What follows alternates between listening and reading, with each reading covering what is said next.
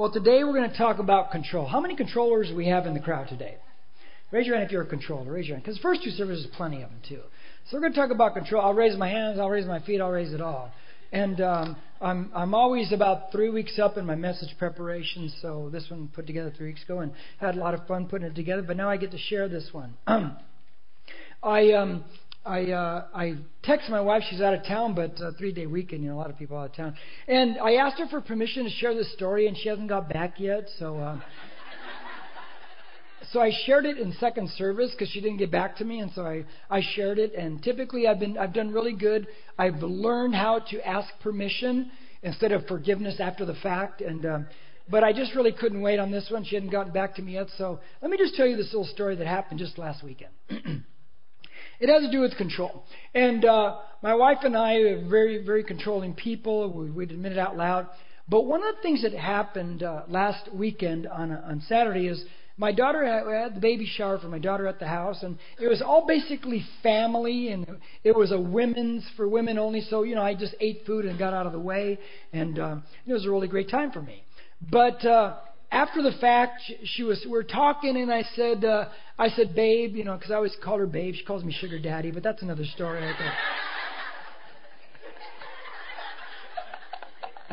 or she calls me azúcar papa or something like that. That just means sugar daddy.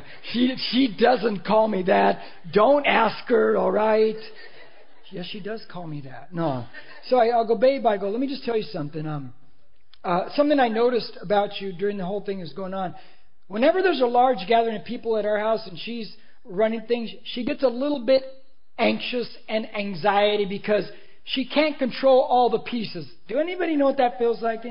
Yeah, she can't control it. So it really pushes buttons in her, and it would push buttons in me too. But, you know, we know where it comes from because, you know, she watched her mom the same way, and she grew up in a certain way like I did, and I grew up a certain way as we'll share in a second. And so, you know, the control issues get pushed when we can't control every piece or facet of my life. You know, I, I brought these with me. Um, how many, how many like dominoes? Anybody like playing dominoes right there? Okay, good. But we're not going to play dominoes. So I want to show you something. How many you ever lined up dominoes? Uh, like this where you line them up and then you're going to, you know what you're going to do, right? It's fun. How many know what I'm going to do? I'm going to knock them down because that's what guys do, right? Knock them down. So you set up the dominoes one after another after another. And, and what's the hope? The hope is that I've lined them up right where if I hit this one, what's going to happen? They all fall down. That's right. So the domino thing is, I think, a great illustration of life in that when we are uh, controllers, and, and let me in life. And I mean a, a, rigid controller because every one of us needs a little bit of control in life. I do, you do, we all do. But I'm talking about rigid control. Typically, in a rigid controlling person uh, like myself, I have I line up everything in my mind. It's got to fall a certain way. But if if it doesn't fall, if one of my dominoes doesn't fall, what happens on the inside of me or you? What do you feel? You feel anxiety, you feel, oh my gosh, you feel all these things because the dominoes are not falling the way we thought they'd fall. Now hold that thought, put up this statement that has helped me so much for the last 30 years of my life, and it's at the top of the list of all the dysfunctional issues of a person who grew up the way I did. I want you to read this with me out loud. I love this statement, it's so true. Here we go all together. I fear my life will get worse and uncomfortably anxious if control is not possible. Now, this is at the top of the list of a person like me. Now, let me explain what that means. My wife and I were both the same. We grew up in alcoholic homes, but it could be anything where your life was out of control as a kid. There could be addiction, whether alcohol, drug addiction. Maybe your parents split up and now they moved you from school to school to school. You went from having good stuff to now your mom's a single mom and you don't have the best anymore. So that's a loss of control and you're moving around. Or maybe somebody imposed their life upon you when you're younger and that's a loss of control. Wherever there's loss of control, or maybe somebody was a rageaholic and every night it's loss of control in the household. And when you grow up with a loss of control, loss of control, loss of control, you grow up to tendency to become a what? Louder? A controller, that's right. It's not a brain surgery here. You grow up to be a controller. Now, the way I grew up, I didn't know what every day was going to bring, so you, you tend to, you buckle down and you become this very rigid controller in life because of what you're experiencing in your childhood and you grow up to be a, a, very, very strong, controlling type person, wanting to control. Has anybody figured out yet that you just have no control in life? Has anybody figured that out? It's just so true. We don't have control in life, but we'd like to have control. Now, hold that thought because control, rigid control, affects all of our us relationships. Because we're in this series on us, and us can be relationships with family or friends or coworkers or teammates. It can be um, it can be romantic relationships.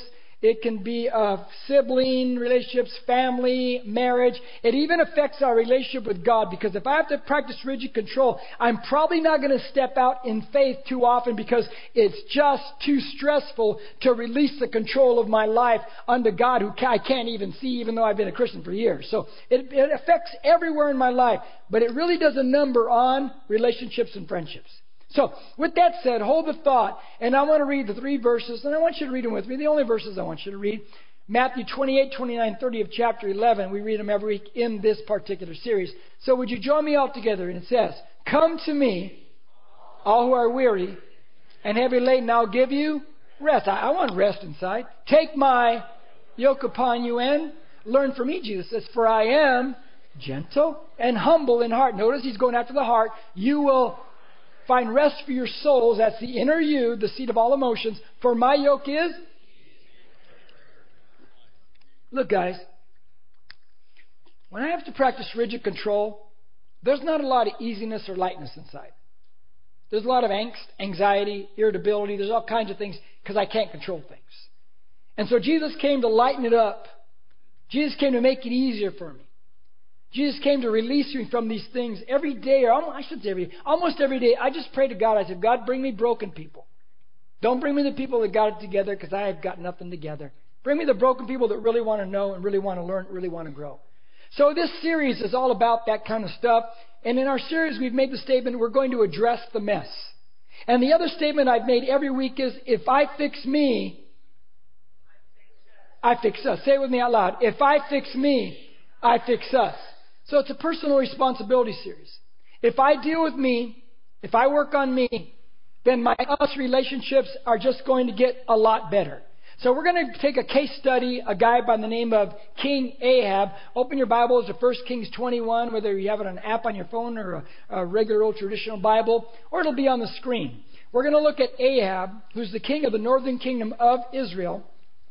And he wants to buy someone's land, a man by the name of Naboth and uh, or else he'll even trade for it for what he thinks is a better piece. So verses one through six say this. Now it came about after these things that Naboth, the Jezreelite, had a vineyard which was in Jezreel beside the palace of Ahab, king of Samaria. So there's this piece of land next to King Ahab's palace, and he wants that land for himself, and it, but it belongs to someone else. So here's the deal he wants to make with Naboth, the guy who owns the land. Ahab spoke to Naboth, saying, Give me your vineyard, that I may have it for a vegetable garden, because it is close beside my house. It's convenient for me. I will give you a better vineyard than it in its place. In other words, I'll, I'll make a straight trade. Or if you like, I will give you the price of it in money. Name your price, and, I, and I'll pay that too if you don't want to make a trade. But Naboth said to Ahab, The Lord forbid me that I should give you the inheritance of my fathers. Now, that's a big statement because when he uses the word inheritance, you need to understand that, that land in that day was passed down, passed down because it was first given them by God when they came into the promised land, and you didn't give that land up to anybody. It stayed in the family. And he's saying, look, I can't trade it. I can't sell it. This is the land God gave my family, and it stays in my family, so I can't do it. Now watch King Ahab, who's a powerful man, watch his response to know. So Ahab came into his house sullen and vexed. We'll define those in a second. Because of the word which Naboth the Jezreelite had spoken to him, for he said, I will not give you the inheritance of my fathers.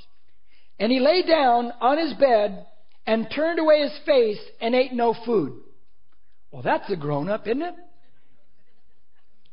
But Jezebel, his wife, came to him and said to him, How is it that your spirit is so sullen that you are not eating food? What's wrong with you? Why aren't you eating? And here's what he tells his wife. So he said to her, Because I spoke to Naboth, the Jezreelite, and said to him, I said, Give me your vineyard, I'll give you money. Or else, if it please you, I'll give you another vineyard, I'll give you a better piece of land. But he said, here's what Naboth said to me. He said, I will not give you my vineyard. I'm not going to do it. And that sets off a chain reaction inside of King Ahab because this man will not do what he wants him to do. So let's pray and let's get into this. Let's pray. God, as we um, look at this life and then look at some things after that, God, I, I, I pray, Lord, as we've continued in this series, dealing with issue after issue after issue that are so common. Things that we run into regularly in counseling, things that I've run into in my life on a regular basis. And so, God, I, I pray that we move towards and process towards healing. God, today, we won't be healed today, but continue the process. In Jesus' name we pray, and we all say, Amen. Now, here's what's going on. Naboth, I should say, King Ahab is angry because he told Naboth, Give me your land. In other words, do what I want you to do. He says no. And when he cannot control Naboth by getting the land from him, it says that King Ahab goes, is sullen and vexed, means he's sad and angry. He gets mad. He gets mad because you will not do what I want you to do and you didn't do what I wanted you to do. So then he goes home. And what does he do? He goes into his room, onto his bed, turns his face away from the door or window, and he will not eat. He goes on a hunger strike. Hunger strike. So what's going on here? Now he finds he's retreating from humanity. He's retreating from fellowship because he's angry about something because you haven't done what I thought you should have done. That's a controller right there. That's very rigid control.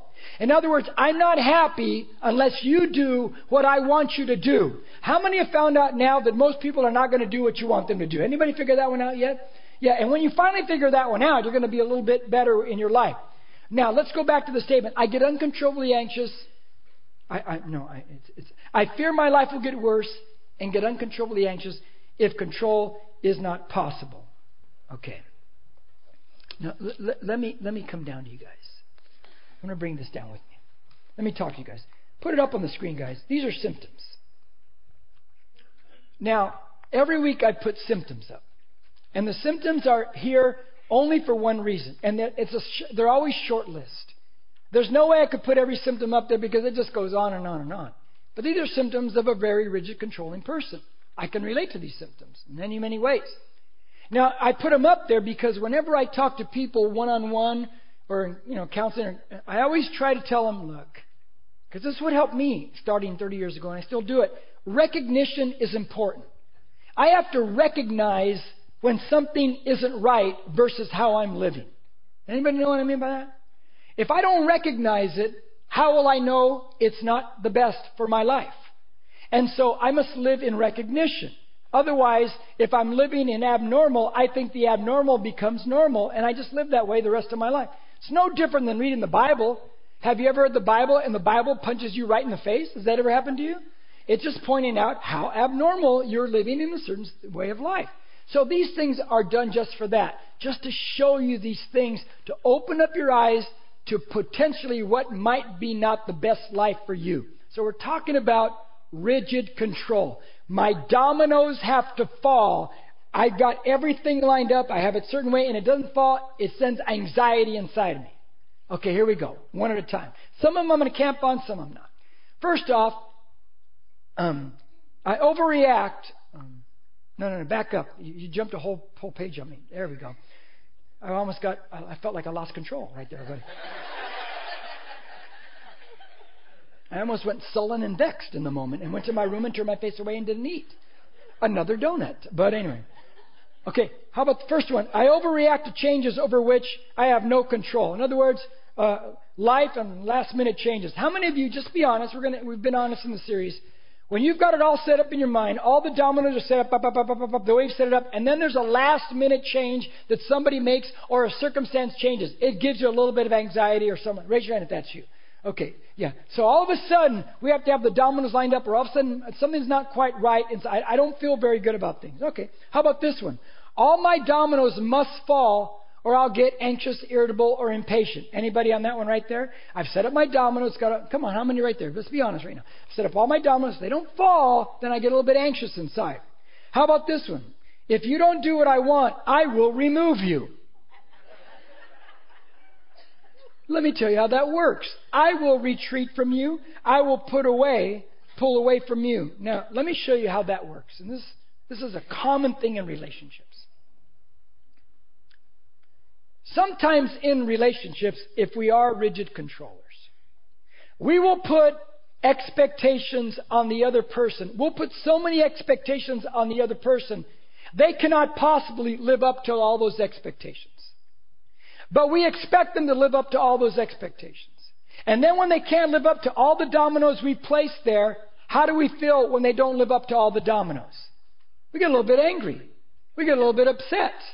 We feel like, you know, you let me down. You're not making me happy because you're not doing what I think you should do because I've laid all these expectations on you. How many know exactly what that feels like, one way or the other? Put all the expectations. Now, who are we really setting up for the letdown, them or ourselves? We're setting up ourselves for the letdown because you're not doing what I want you to do, and therefore I'm Ahab. I'm going to go. I'm going to retreat. I'm going to disconnect. I'm going to pull away, and I'm going to be angry and a little bit sad inside. It doesn't work in relationships. How about this one? I will not make waves in order to control the emotions of others. In other words, if I'm a good kid, mom and dad will not fight tonight. Anybody know what that feels like growing up? Anybody know that one? Okay, let me let me explain that one. Um, as you know, I've been sharing this a lot in this series. I'm an adult child and alcoholic. 76 million of us in America. One in every four Americans is 28 million of us are children in these situations. The rest of us are adults. It's an epidemic in America. There are dysfunctions, there's a creed, and there are roles you take growing up. The role that I took outside of my house was different than the role I took inside my house. The role outside my house, I was like out of control. I always talked in class. They always moved me around because I just couldn't shut up. How many can you can you imagine me that way? Don't, don't say yes. But at home, almost oh, I was what's called the lost quiet child. I would shut up. I'm not going to make waves. I'm going to be quiet. Because if I'm quiet and I do my chores and I do my homework and I get good grades, maybe there won't be as much fighting that day. Does anybody know what that sounds like? That's it, just a few of us. But then we grow up and we take this into our adulthood and we shut down in an adult relationship and we're acting out on our childhood roles that we took. That was my role. There's like six roles you take. But then you get into adulthood and relationships and you don't talk and you don't share. And it really frustrates the other person in the relationship because you won't talk and you won't share because you fear your life will get worse if control is not possible. So you're not going to talk because you think it's going to make it better. It's going to make it worse. Does that make sense to anybody? And so what you have to do is you have to grow up now because remember, when Ahab goes into the room and he starts the anger and the and whatever you sadness or whatever, not talking to anybody, he's maybe 40 years old, but how old is he emotionally in that moment, would you say? How old? Let's say he's eight. He's eight emotionally. I finally had to come to the realization in my life when I started down the road 30 years ago that I was 33 at the time, but I was really about eight emotionally. Intellectually, physically, I was 33, but I was eight emotionally and relationally. And my emotions were stuck because of what I grew up in my childhood. That's why I was irritable. That's why I was impatient. That's why I was pouty. That's why I would disconnect. That's why I'd find reasons to pull away from people. That's why I'd get upset when you wouldn't do what I want you to do because emotionally I was an eight year old person, is what I was. That's why all my dominoes had to fall and they better fall right. And that's why I put expectations on people that they fully couldn't live out. But I'd always set myself up for the letdown in my life. Am I making sense to anybody yet in this room? Say amen if I'm making sense. Okay, good. So let's move on now. How about this next one? Um, oh, I love this next one. I might suffocate people and drive them away. You know, if, if you're dating somebody, just tell them off the bat, say, I'm probably going to suffocate you. Could you just tell them that off the top? I'm a suffocator. Just tell them that one. Now, what does a suffocator do? Now, let me tell you what they, they don't do it because of because of they want to control you, but they're fearful.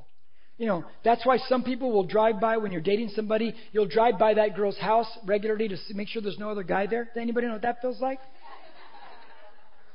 Or how about this one? You'll call them 15, 20 times a day or text them, I love you, I love you, I love you, because you wonder where you stand, because you want, you, you, you, you want to make sure they still love you back that hour, right?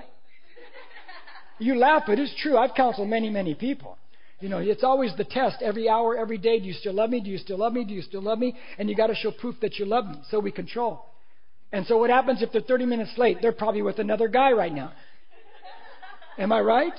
And so we go through all these crazy things, and so we suffocate. We hold on tighter, we hold on tighter, we hold on tighter just to make sure that we don't lose them. But in holding on tighter and suffocating them, what are we actually doing to the relationship? We're destroying it. We're, we're pushing them away because no one can live under that. Look, when they go home at night, quit telling them, call me as soon as you get home. I want to, I want to hear your voice before I go to bed.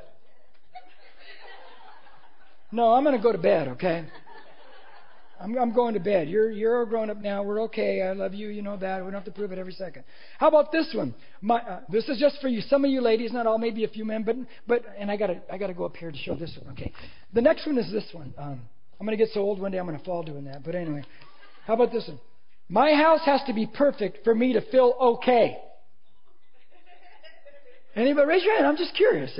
That's right. And here's how I always try to illustrate it this way. It's like you come home and it's got to be perfect, right? Otherwise, somewhere inside I don't feel good. the lamp's over here; it really belongs there. I feel, I feel good. Am I right?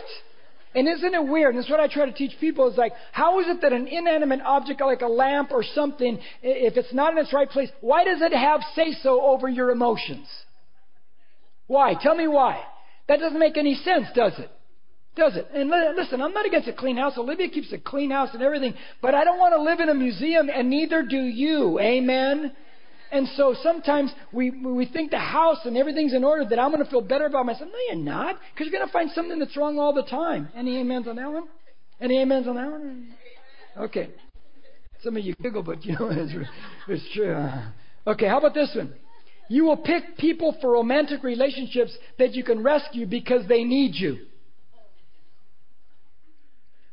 Okay, let me come back down to this right here.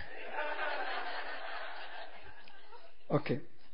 Counsel this so much in life. So you meet somebody and you're dating them. And no offense to anybody, but this person you're dating, they're just an emotional basket case. And they need you. And you're going to come in and rescue them. And that's going to make you feel like, oh, they need me. And if they need me, they'll never leave me. You got it, don't you? And then so you date, date, you get engaged, and then you get married. And here's where the tragedy begins. Maybe you start bringing them to church, some church, and you start hearing messages from a crazy pastor like me talking about emotional issues. And then you start taking classes with Pastor Eric Disney, recovery classes. And they get in fellowships like that to start dialoguing the issues, and maybe they start reading self-help books on these issues. And then they start getting, uh, they start processing. I'm getting a little bit healthier, a little bit healthier. But the controlling person in the party that wanted them because they need me, now they're growing and developing, and do they need you as much? And I've heard this statement from people where they, somebody's told them, you're not the person that I married anymore. You don't want them to be the person that you married anymore. You want them to grow and develop. But what happens at the time is we try to keep them down, down because they need me. No, you, you want, and if they don't need you, then it starts pushing an insecurity button inside of you. And I've seen that happen so many times and if you're a counselor, you know you've counseled that so many times in people's life where one person gets stunted, emotionally they get stuck behind, and the other person keeps growing and they leave that person behind. I'm not telling anybody to divorce, leave anybody. I'm not saying that at all. I'm just saying grow is all I'm saying. Face up. Or how about this one? This is, a, this is one typically for anybody in addictive backgrounds like myself. You might drift back to old addictions because of the anxiety you feel on the inside. Here's the tragedy that every ACA book, adult child alcoholic book, will tell you every time. Every time. The, the tragedy is that if we don't deal with the interior issues, the anxiety, the irritability, all the angst inside of us, the control, all that, we're going to drift back to that thing in our family that gives us a little bit of peace. We'll go back to a bottle. We'll go back to something. And one will lead to two, and two will lead to three until we start feeling a little bit good. It's, it's relieving my inner tension for a while. But I'm going back. And how many know that a little bit leads a little bit more? It always is a little bit more. It doesn't matter who we are, it leads a little bit more. And so you want to break the cycle in the family. You don't want to go down the same road. You want to jettison that thing and break it now before it gets too far and, and you're down a road where you didn't want to be before. And you want to break the curse, the generational cycle from the Ten Commandments, totally. Now, I'm going to let's let's go back to this whole thing. I fear my life will get worse and uncontrollable be anxious if control is not possible. So how do we get out of this thing? How do we how do we grow out of this thing? Well, you're not going to do it by yourself. You're not going to do it by getting alone. You're not going to do it by retreating from people. It's just not going to happen. You got to get around people that understand, and you got to be in fellowship with people. But typically, the dysfunction will cause you to retreat from people. It just does. It's just the goal of it all. Because remember, Adam and Eve, like Ahab, Adam and Eve, they sin and they retreat. Fig leaves, trees, they're getting alone now. And that's the dysfunction will take you to be alone. Why? Because God said it's not good for man to be alone. Satan hears that and says, if it's not good for man to be alone, then I'm going to make you alone. I'm going to make you believe getting retreating is the best thing for you. So I'm going to take this whole thing and I'm going to reverse it. And listen, no one's getting healed today. And I say it every week. You're just processing. They're just, you're just starting a process. But I'm going to give you three things that reverse the statement, I fear my life will get worse and uncomfortably anxious when control is not possible. So the first one is I fear. So therefore, the answer number one, I'm going to hit these quick, then I'm going to explain them. Number one, I am loved. So if I fear, then I have to realize that I am loved. I've got to realize that God loves me, and I've got to get that out of my system, not just in my head, but I've got to get it in my heart. Now watch what God says about fear and love and love and fear. 1 John 4:18 says this. Would you read this with me? It's a real good verse. There is no fear and love, but perfect love casts out fear because Fear involves punishment. Stop right there. Notice what fear does. It involves what? Punishment. Meaning something bad's going to happen. If I don't control it, if all my dominoes don't fall, something bad going to happen. No, it's not. But fear tells you something bad's going to happen if you don't control. And the one who fears is not perfected in in love. So love conquers fear because fear involves something bad going to happen. Now, notice from there, I take it to Jeremiah 31 3. Notice how God feels about you. God's love, how long it lasts. Watch. The Lord appeared to him from afar, saying, I have loved you with an everlasting. How long is everlasting? It's forever. It never ends. Therefore, I have drawn you with loving kindness. So, first, love conquers fear, and God's love is everlasting. It just doesn't end. And then Jesus says this. It says it about Jesus. In John 13 1, it says, Now before the feast of the Passover, Jesus, knowing that his hour had come, that he would depart out of this world to the Father. Having loved his own who were in the world, he loved them to the what? To the end. It means to the full. The Greek means to the full extent. He loves you all the way. So it begins with, I've got to understand, not just intellectually, but know it in my heart, God loves me. That conquers fear. That helps me to release from my control, rigid control issues. But then from there, I fear my life. Next one up is this one. Point two. It's not my life. If I fear my life will get worse, no, it's not my life. Let me explain. Galatians 2:20. Read that with me. It says, "I have been Let's start all again. I have been crucified with Christ. It's no longer I who live, but Christ who lives in me. And the life which I now live in the flesh, I live by faith in the Son of God who loved me, himself for me. It's not my life. Let me tell you, I'm going to die one day. And so are you. You know that I already know what I want at my funeral? First off, they're going to make a video of me talking to you. If you show up.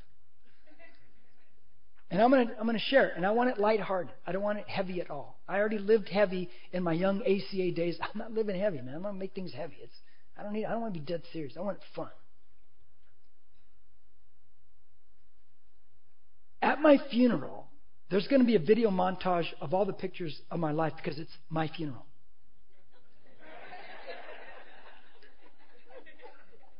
When you get to heaven, you can say, you know what, that was a lot of pictures of you. It was my funeral. From, from growing up years to about 23 when I became a Christian, the, the song I want there is a lot, It's a Long Way to the Top by AC/DC. That's what I want. Because it shows my BC years before Jesus. And then in the middle, uh, there's different songs that I want. One of them might be Creedence Clearwater's Fortunate Son because I thought, I was, you know, once I became a Christian, it started getting a little better. And there's a couple songs in there. And then after, by the time I get to my seventh song of the montage, no, I'm just joking. no, but the last song I want is this. I want Green Day's time of my. I've had the time of my life. You know why? Because I've had a good life. I've been a blessed guy. Yeah, I've had pain. Yeah, I've had seasons where it was pure hell. I've had physical problems at times. Nothing bad, major, bad. I've gone through depression. I've gone through midlife crisis. I've gone through a lot of tough, tough times. And guess what? I'm no different than you. Because you've gone through them too, haven't you? We've all gone through them. But in the middle of it all, I've had the time of my life. And so I want all these pictures during that time of all the great stuff that happened and, and through the church and family and everything. I had the time of my life. I'm going to die one day. But let me tell you the real truth. I already died. What do you mean, Jim? I died August 12, 1979. That was the day I gave my life to Christ. I've been crucified with Christ. No longer I who live, but Christ who lives within me. And the life that I now live, I live by faith in the Son of God who loved me and gave himself up for me. I died that day. Now, did I know I died that night in that moment? No, I didn't. I had no idea that I died. I had no idea that's what Christianity meant. But as that time kept moving along, I realized by reading Paul who says, I die daily, where Jesus says, take up your cross daily, that every day, little by little process, I die little by little by little to my old self. Little by little by little. There's no overnight success stories in Christianity. And little by little. So therefore, when the statement says, I fear my life will get worse, it's not my life. Whose life is it? It's God's life. And if I believe that God loves me, and my life isn't my life anymore, well, my gosh, then that means the dominoes are going to be okay in His hands. And I can believe the third statement, that's this. And that is God, number three, God is doing good in my life even when it doesn't look like it. Any amens on that one? See, the statement says, I fear my life will get worse and uncom- uncomfortably anxious if control is not possible. I'll feel like God doesn't do anything, life's out of control, this person this, going there, they didn't do this. No, no, no, no. But if I believe God loves me, and I believe that it's not my life, it's His life, and this is all process and not overnight belief like that, all process, then I'm going to believe that God is doing good no matter what in my life. That God's got control of the dominoes of my life. And that's Romans 8:28. Would you read this out loud with me? Very common, well-known verse that says, "And we know." Stop right there. The word know, K-N-O-W means gnosko in the Greek, to know intimately or experientially. I know you're experiencing this that God, you're experiencing something about God in your life. That God causes what? All what? All things, even when the dominoes fall and when they and they don't fall. That's right. All things work together for good to those who love God, to those who are called according to His purpose. So that reverses everything in my life. He loves me. It's not my life. And God is working even when the dominoes aren't falling, even when I feel like life is a bit out of control. Now, let me explain something. You know, that's just so easy to say up here, but it takes time to get. Now let me put it. Let me let me explain it to you in in an angle. Or those count. If you're a counselor, you probably know this. If you've gone to school for this, you know this. What I'm going to say next. If you're taking notes, and I'm going to use this later on in a full message, either late this year or early next year on the battle for the mind. But write down in your notes an A, and underneath it put a B, underneath that put a C. If you're taking notes, an A, a B, and a C, capitalized. With the A, spell out um, activating event. Activating event.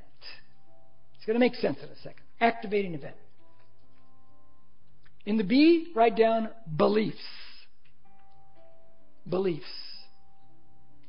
With the C, write down consequences. Now let me explain it.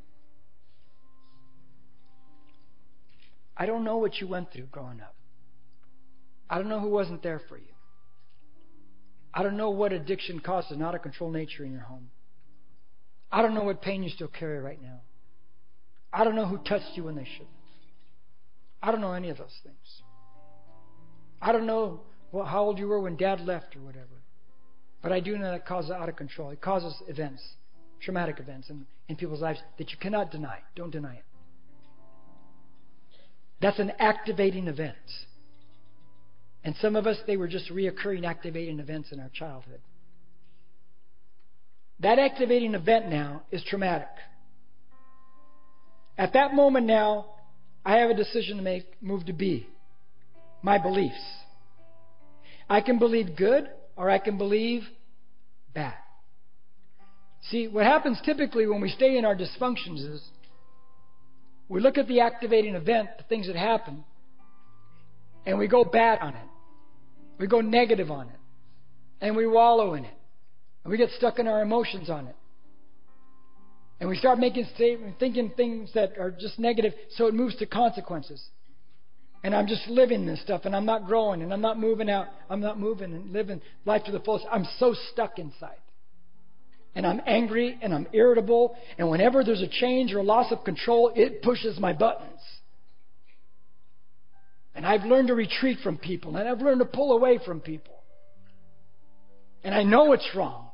And I know it's not healthy for me because my mind gets by itself, and that's the worst thing that can happen for me. Because entropy sets in. It moves from order to chaos. That's true of all of us. But if I approach it with proper good belief, and good belief is that, let's see, let's see, let's see, that God still loves me, no matter, in spite of all that, and, and, and it's not my life, it's God's life, and I'm, this good belief, and, and God's working all things in my life, even though it doesn't look like it.